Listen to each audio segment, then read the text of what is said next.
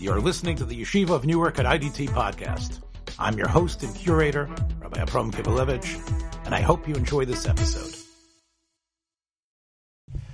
The format of this episode will be a little different than we do usually. We're going to do some of the sources before reading the tshuva rather than starting from the tshuva and moving back when necessary. And uh, we'll see that the use of the phrase um, that we're focusing on is also different than in most cases. Okay, so we're starting from Mishnah Yivama Staff Kufi Zainam and Aleph. The Mishnah declares that the halacha is Hakol Emanin Ha'ida, that everyone is allowed to testify to be part of the chain of evidence regard, uh, regarding a the death of, of a husband that frees uh, that frees a woman to remarry, except for uh, five women who have relationships with her, uh, those five women begin with uh, her mother-in-law Chamosa, the daughter of her mother-in-law, and her co-wife Vis, uh.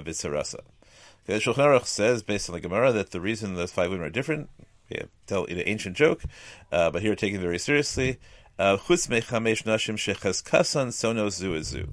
that's because these women, there is a legal presumption that hatred among them is common enough that even though we have relaxed the ordinary standards of evidence and we allow anyone to testify, um, we don't allow these five women to testify uh, because we think that they might be trying to destroy her life by you know getting her to falsely believe her husband uh, her husband has died and now she'll marry somebody else, and the consequences for that uh, are that um, she's right. She can't marry either her first husband or her second husband.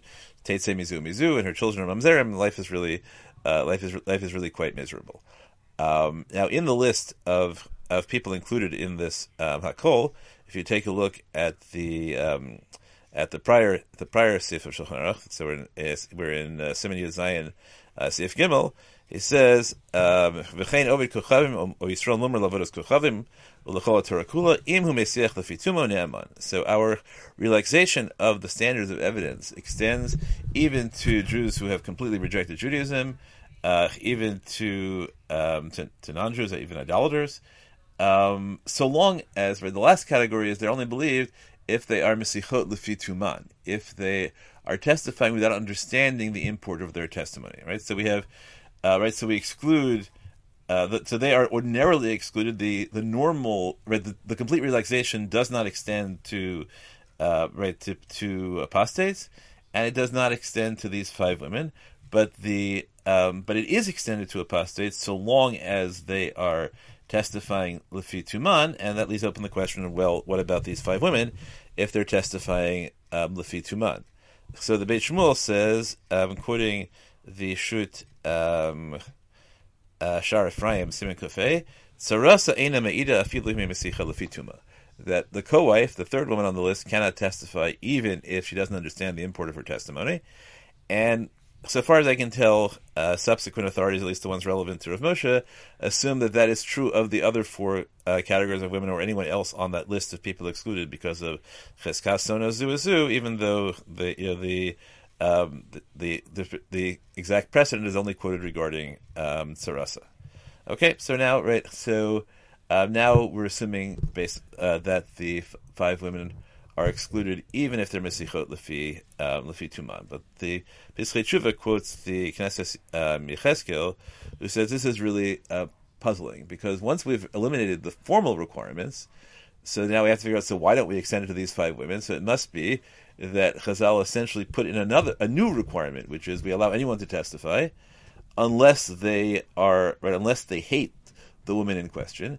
Now, regarding these five women, we extend it so far as to say not even if we don't have specific evidence of their hatred, we only have put them in a class where we know hatred is common. That's enough. But kal v'chomer, if we had uh, right, if we had a kosher aide who we knew, uh, right, who we knew hated them, right. So the fact of the fact uh, of hatred clearly uh, prevents Chazal from accepting testimony below the normal standard of two witnesses. Even one witness should be invalidated. So the the Tshuva quotes um, two answers, uh, one from the Marotot of Ot and the other from the uh, from the Korban uh. Um, and both of those answers draw distinctions between. Um, sorry, the Maris is quotes the Korban. Um, uh, sorry, the Kesses Yecheskel and is an answer, and then the Korban, the Maris is quoting the Korban Eda. and uh, they both give answers distinguishing men from women, right? So a kosher, the first answer is that a kosher aid is not invalidated for these purposes by Sina, because we assume that a kosher male aid is motivated uh, to tell the truth by their desire to preserve their credibility, their cheskas kashrus. And if the husband were to show up alive, then that, that person would become invalid as a testimony for the future, so that motivates them. So even though the prohibition of sina applies to the uh, applies to women, it doesn't apply to men who are kosher edim. And the second answer is maybe women are more emotionally driven by hatred, right? Nashim datan kalos, which you can. It was difficult to, to to know exactly what it means in any specific context, but you end up with a distinction between men and women. To which the um, Pesach says, okay, so now you've explained the question about a kosher aid, but what about the other women, right? For these purposes, women and men have, are equivalent for testimony. Chazal relaxed the requirements. So if you're going to say that these five women are invalid to testify because they're cheskas sonos zuazu, there's a presumption. So if we had a woman who's not one of the five women, but she certainly does hate, we have evidence that she hates this, that she hates the uh, possible widow. Then of course she should be psula. And on this, the the um, the the uh, Pesach um, again we're in uh, now we're in Yud Zayin Chafei Pesach concludes by saying the following: um, lanu Torah chadasha. That a new Torah would come out of this, and this is not a compliment, uh, but this is an expression of incredulity. That a woman, even if she's not part of the five of the five of the that list of five women, if we know that she has hatred towards the potential, the possible widow, she's invalid. Uh, and it's only men who are right who are known to hatred are kosher uh, for either reason. Um, and so therefore, we say we say those five women are psulos, that's because they're the ones who are psulos only with the chazaka, whereas all women are psulos if they are known to hatred. Uh, Aval im sina af beisha mahadin kain. Says the Pesach shamanu zos meolam. He says this requires investigation to me because I've never heard anybody say that we invalidate the testimony of an unrelated woman um, as, as to a husband's death on the ground that um, that the witness has the woman who's a witness has pre, uh, has previously expressed hatred toward the um, toward the possible widow. Okay, we're going to move now to Igros Moshe Evan Ezer Chelik Aleph Simon Mem Dalet and Mem Hey. Uh, these are not the tribute in which the phrase appears, but it's necessary to do them uh, in the lead up. Um, so this is talking about um, somebody. Uh, this, these are tribute from from uh, 57 uh, 07, 1947. They're written to Chacham Echad, so at least I don't know uh, who they were they were written to.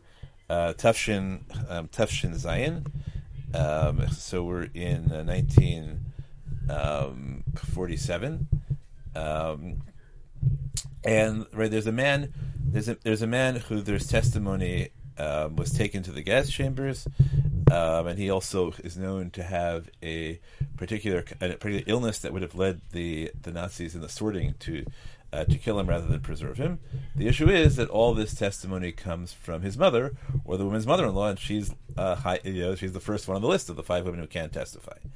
Um, but she's testifying Mesicha Fituma because all this comes from a letter that she wrote to her grandchildren, asking them uh, to say kaddish for the husband, and not because uh, not because she's in is in any way involved in trying to free the widow um, directly, or has any idea that's how her testimony is going to be used.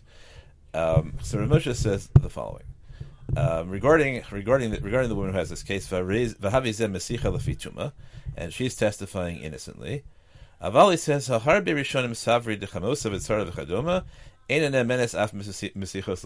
he says many Rishonim hold that it doesn't work either they're Mesichos Lefituma. It's a little interesting. He says many Rishonim because uh, the Beit Shmuel didn't quote many Rishonim, but let's um, let's assume that, I think it means Rishonim Rishonim. I don't think it just means people prior. Let's assume that there is such uh, such evidence, even though I haven't seen it. Even though Rav Moshe says I am Beit Shmuel Semin Yazayin Sivkat Yud Gimel. So Rabbi says, "Hine imhu beofen she'ein tam eskalasa." Suppose it's a case where there's no reason for this mother-in-law to hate her daughter-in-law. Kigon beuvda didan, right? As in our case, where the where the woman, the the daughter-in-law and the grandchildren are in America, and the husband was in Europe in a place which were completely destroyed during the Shoah, um, and everyone is impoverished. And so it's obvious that the children aren't going to come there to inherit. And so it sounds like Rav Moshe thinks that the underlying rationale, the different ways to understand the Gemara, is that the mother-in-law is jealous of the right, of the inheritance. And here there's there's no inheritance, and if there were any inheritance, the uh, pit, some pit, pitting inheritance, the grandchildren wouldn't come to inherit it. So there's no basis for this woman to have hatred towards her daughter-in-law. Right. So now we're out of the realm of the joke. Right. It's not the essential relationship. It's some kind of economic consequence. Um, so this is against the bitch, but to allow this woman to remarry seems to be against the Beit Shmuel. Rav Moshe identifies as many Rishonim. But he says, "Anachon lahatir." I think, says Rav Moshe, to this chacham echad, the correct thing is to be matir. Why? He says, "The sheyesh lahachmir shlo lo plug." He says, "Look, if we know that she has no motive, motive to hate her, then she doesn't hate her." So now the only question is she doesn't hate her, so it's not a credibility problem. It just has to be that that's the form of the takana. They said these women are excluded, and they said these women are excluded absolutely. Low plug, right? We don't start making fine distinctions and starting to judge it, right? Because we don't want to end up judging case by case credibility. The whole point of rules is that we don't have to judge um, case by case. All right, and he says that comes from Anodi Behuda, uh, uh, who's, who has a case where it's not clear whether the mother-in-law should hate her, should hate her child. Uh, as for example, right, he constructs a case where there's no inheritance um, because um, because she marries after the father after the after the father dies. So right, some and the Nadibia, as Moshe reports him, says that there's no um, that at least there's a possibility that we say lo plug, and therefore we can't uh, right, we can't release her. So that should be the same thing here, says Rav Moshe. Uh, but he says no. Uh, he doesn't think it's exactly the um, same thing. Why is it not the same thing? So Rav Moshe says that he has a fundamental problem here, um, which is lo plug is chumrah, and the underlying principle in Egon cases is beguna hekila rabbanan. The whole the whole thing we're doing here is making this uh, right is relaxing the standards of evidence to allow the woman to remarry. So why would we put in a plug uh, a low plug rule that we don't make distinctions when our whole point here is that we're trying to do everything to free her. They end up saying this woman whose husband is actually dead, we believe he's actually dead, but we're going to be machmir on her because of the uh, right because we don't want to make distinctions. That seems implausible to him, and he finds that also the uh, the Maharchash, uh, Chaim Shabtai is a, a, Greek posik in the um, late 16th, early 17th century, also says this principle that there shouldn't be low plug by Igun. The problem is that it disagrees with the um, with with the Magid Mishnah and the possibility raised by the Nod Yehuda. So we need to make a distinction. Uh, so we need to make a distinction.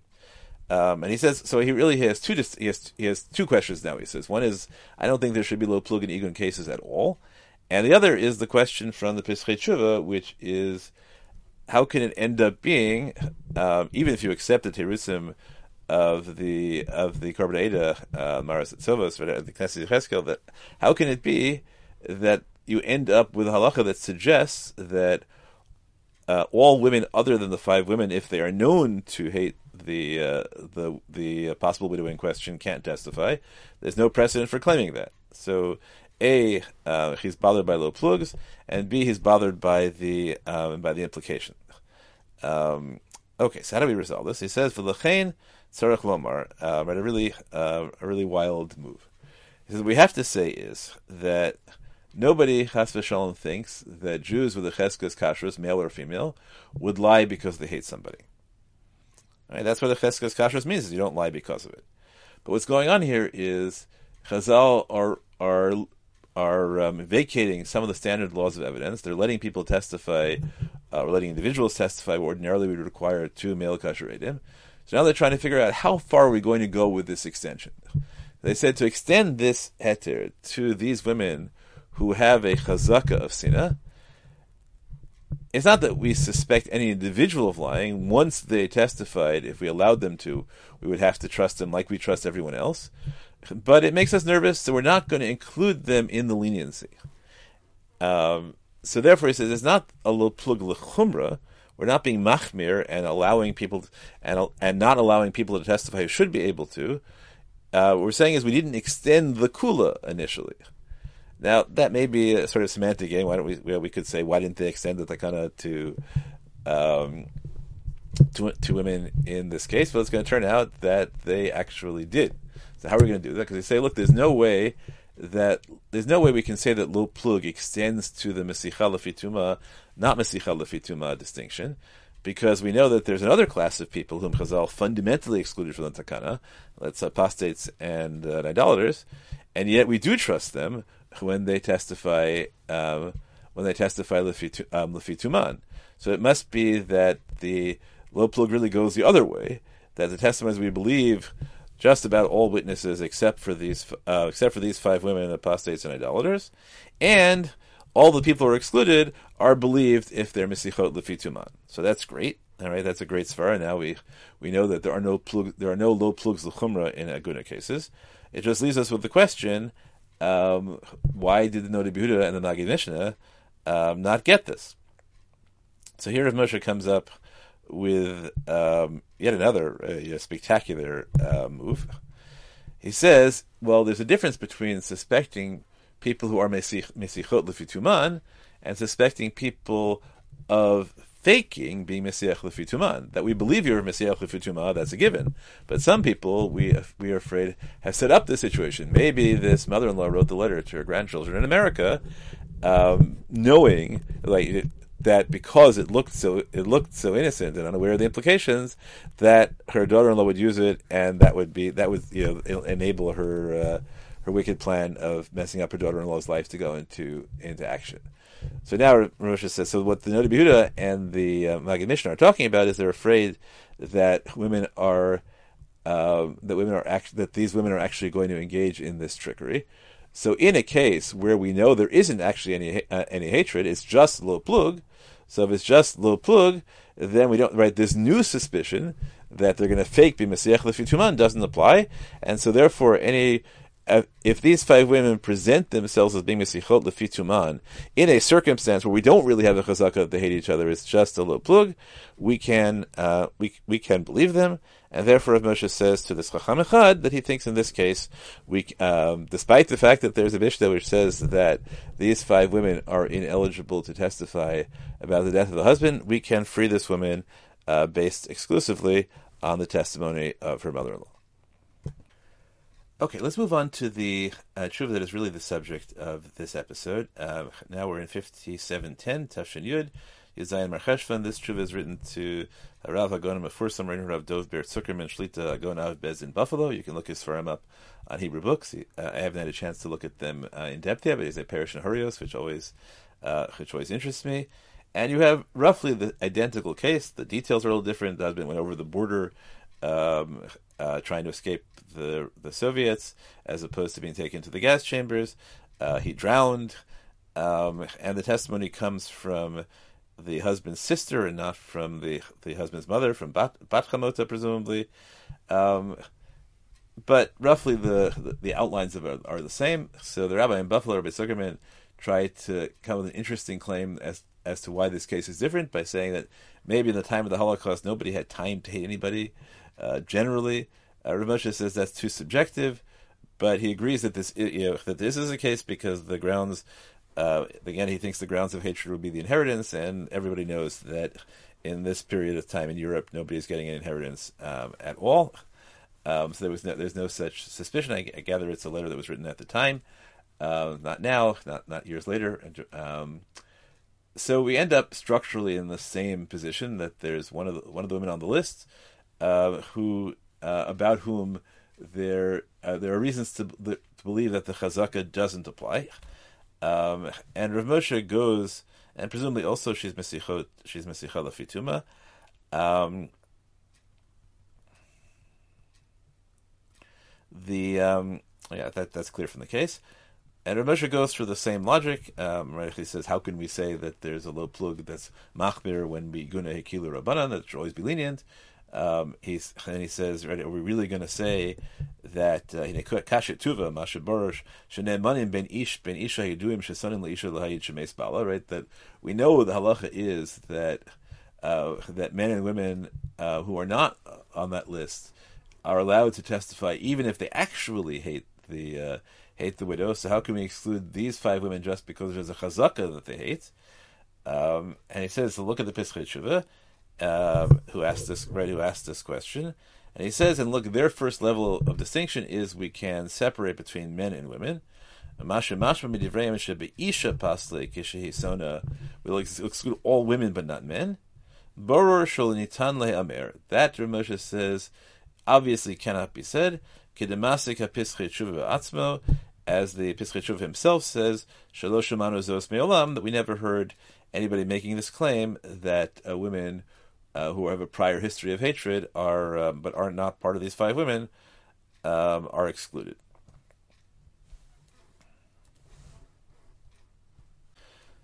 So this is different from the case we've seen previously because Lonitan Lehamer is not used um, directly to against the suggestion that Rav Moshe's correspondent is using. It is instead used um, about a source in Rav Moshe's in Rav Moshe's argument. And Jalakir never brought it up, and it's interesting because we see that there are two tshuvot that are roughly identical, and Rav Moshe uses the phrase in one of them and not the other. And the ground of it, uh, is even though it's right here, it's really being used against suggestions by two achronim quoted by the Pischei Tshuva. Um, on the other hand, Rav Moshe is basically just adding himself. The Tshuva says, "Wow, that would be a really wild thing. We never heard about this." Rav says, "Because we never heard this, therefore it's um, right. Therefore, it's impossible that it could be true." Um, so the question is, does is that really what it means? Baruch l'nitan uh, I think the right way to read it is, it can't be said, as the Pischei Tshuva himself concludes, we've never heard this. Now, it's not obvious the Pischei Tshuva says that it can't be true because he's never heard it. It just is puzzled because he's never heard it. Uh, so it could be that Rav is just jumping on the Pischei Tshuva and saying that, you know what, when people come up with wild chidushim that seem to, that no one's ever suggested before, they're wrong. Uh, of course, Rav Moshe himself comes up with wild chidushim that no one ever suggested before, uh, including this tshuva. There may be things that no one has uh, suggested before. It uh, right? It's really a. There are two very clever moves. Um, so it could be that, um, but I would rather uh, suggest that what Rav Moshe is really saying is it can't be that there's a chumrah in the realm of igun um, that nobody's ever heard of before. That would go again. Right? The notion that there's this huge chumrah that's not suggested anywhere in the uh, anywhere in the sources. Rav has already made the principle biguna hekila rabbanan, so you can't say lo plug.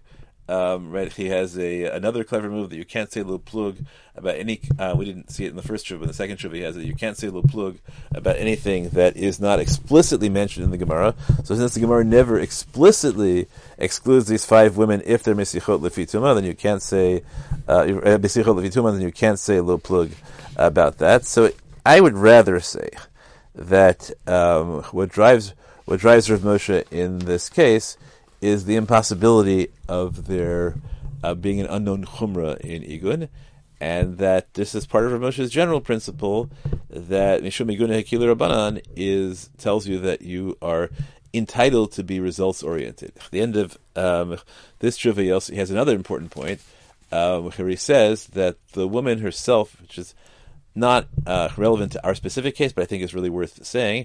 He says, "Look, the woman uh, says that she received a heter uh, from a rabbi in uh, right from from a rabbi in Zurich. We can't confirm that at all, but she says it, and you might think, well, maybe that rabbi made a mistake, um, and he released her when uh, she should not have." Or you might think that, uh, right, this is particularly the case, right, this is where Rav gets really radical, because based on the story that she is telling us, it would have been a mistake. Right? He says, um, a, uh, right, um, right, so we should believe her. Right, we believe her because of pesha aser pesha heter that the rabbi actually issued issued the heter, um, because nobody. But maybe the rabbi made a mistake, um, right? Because the story she's telling us does it wouldn't give us grounds for heter on the way right on the way that uh, that um, that she said because we didn't have the, the, other testimony yet. So he says, even if according to her own words, the story she tells us, the rabbi should not have been matir, yesh litlos shahaya sham od ata. we can say, look, that rabbi we didn't make didn't make a mistake. She's just forgetting some evidence, and we can't get it uh, right. We can't get it. We can't get it right. And then before that, he said, uh, we can't uh, right. We should believe her that she was permitted to remarry by a famous rabbi in Munich.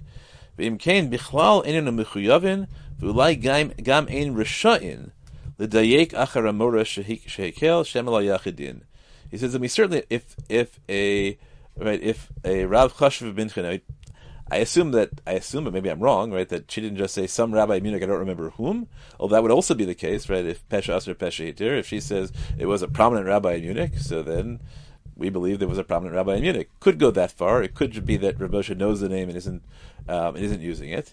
Um, but once we have testimony that is that a um, a Rav we consider sufficient, whether it's because she testifies that it was a Rav we would consider sufficient, or because we know directly that it was a Rav we consider sufficient, gave her a heter.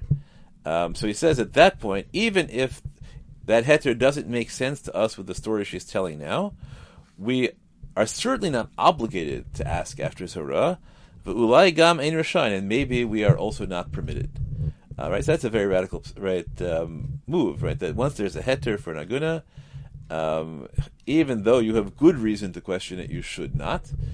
Um, and one wonders whether Rav claim that there's no permission to check it, so that could just be part of a general uh, principle about um, not relitigating cases that have been decided, or that could also be a specific rule um, in Igun, and maybe even an extension of Mishum Iguna Hekila Berabanan, uh, that if somebody with authority uh, issues a psak, then your job is not to investigate it, um, but simply to uh, to affirm it. Okay, we will uh, look forward to seeing you next episode. Thanks for joining us for another episode from the Yeshiva of Newark at IDT Podcast. Be sure to subscribe on your favorite podcast app so you don't miss a single episode.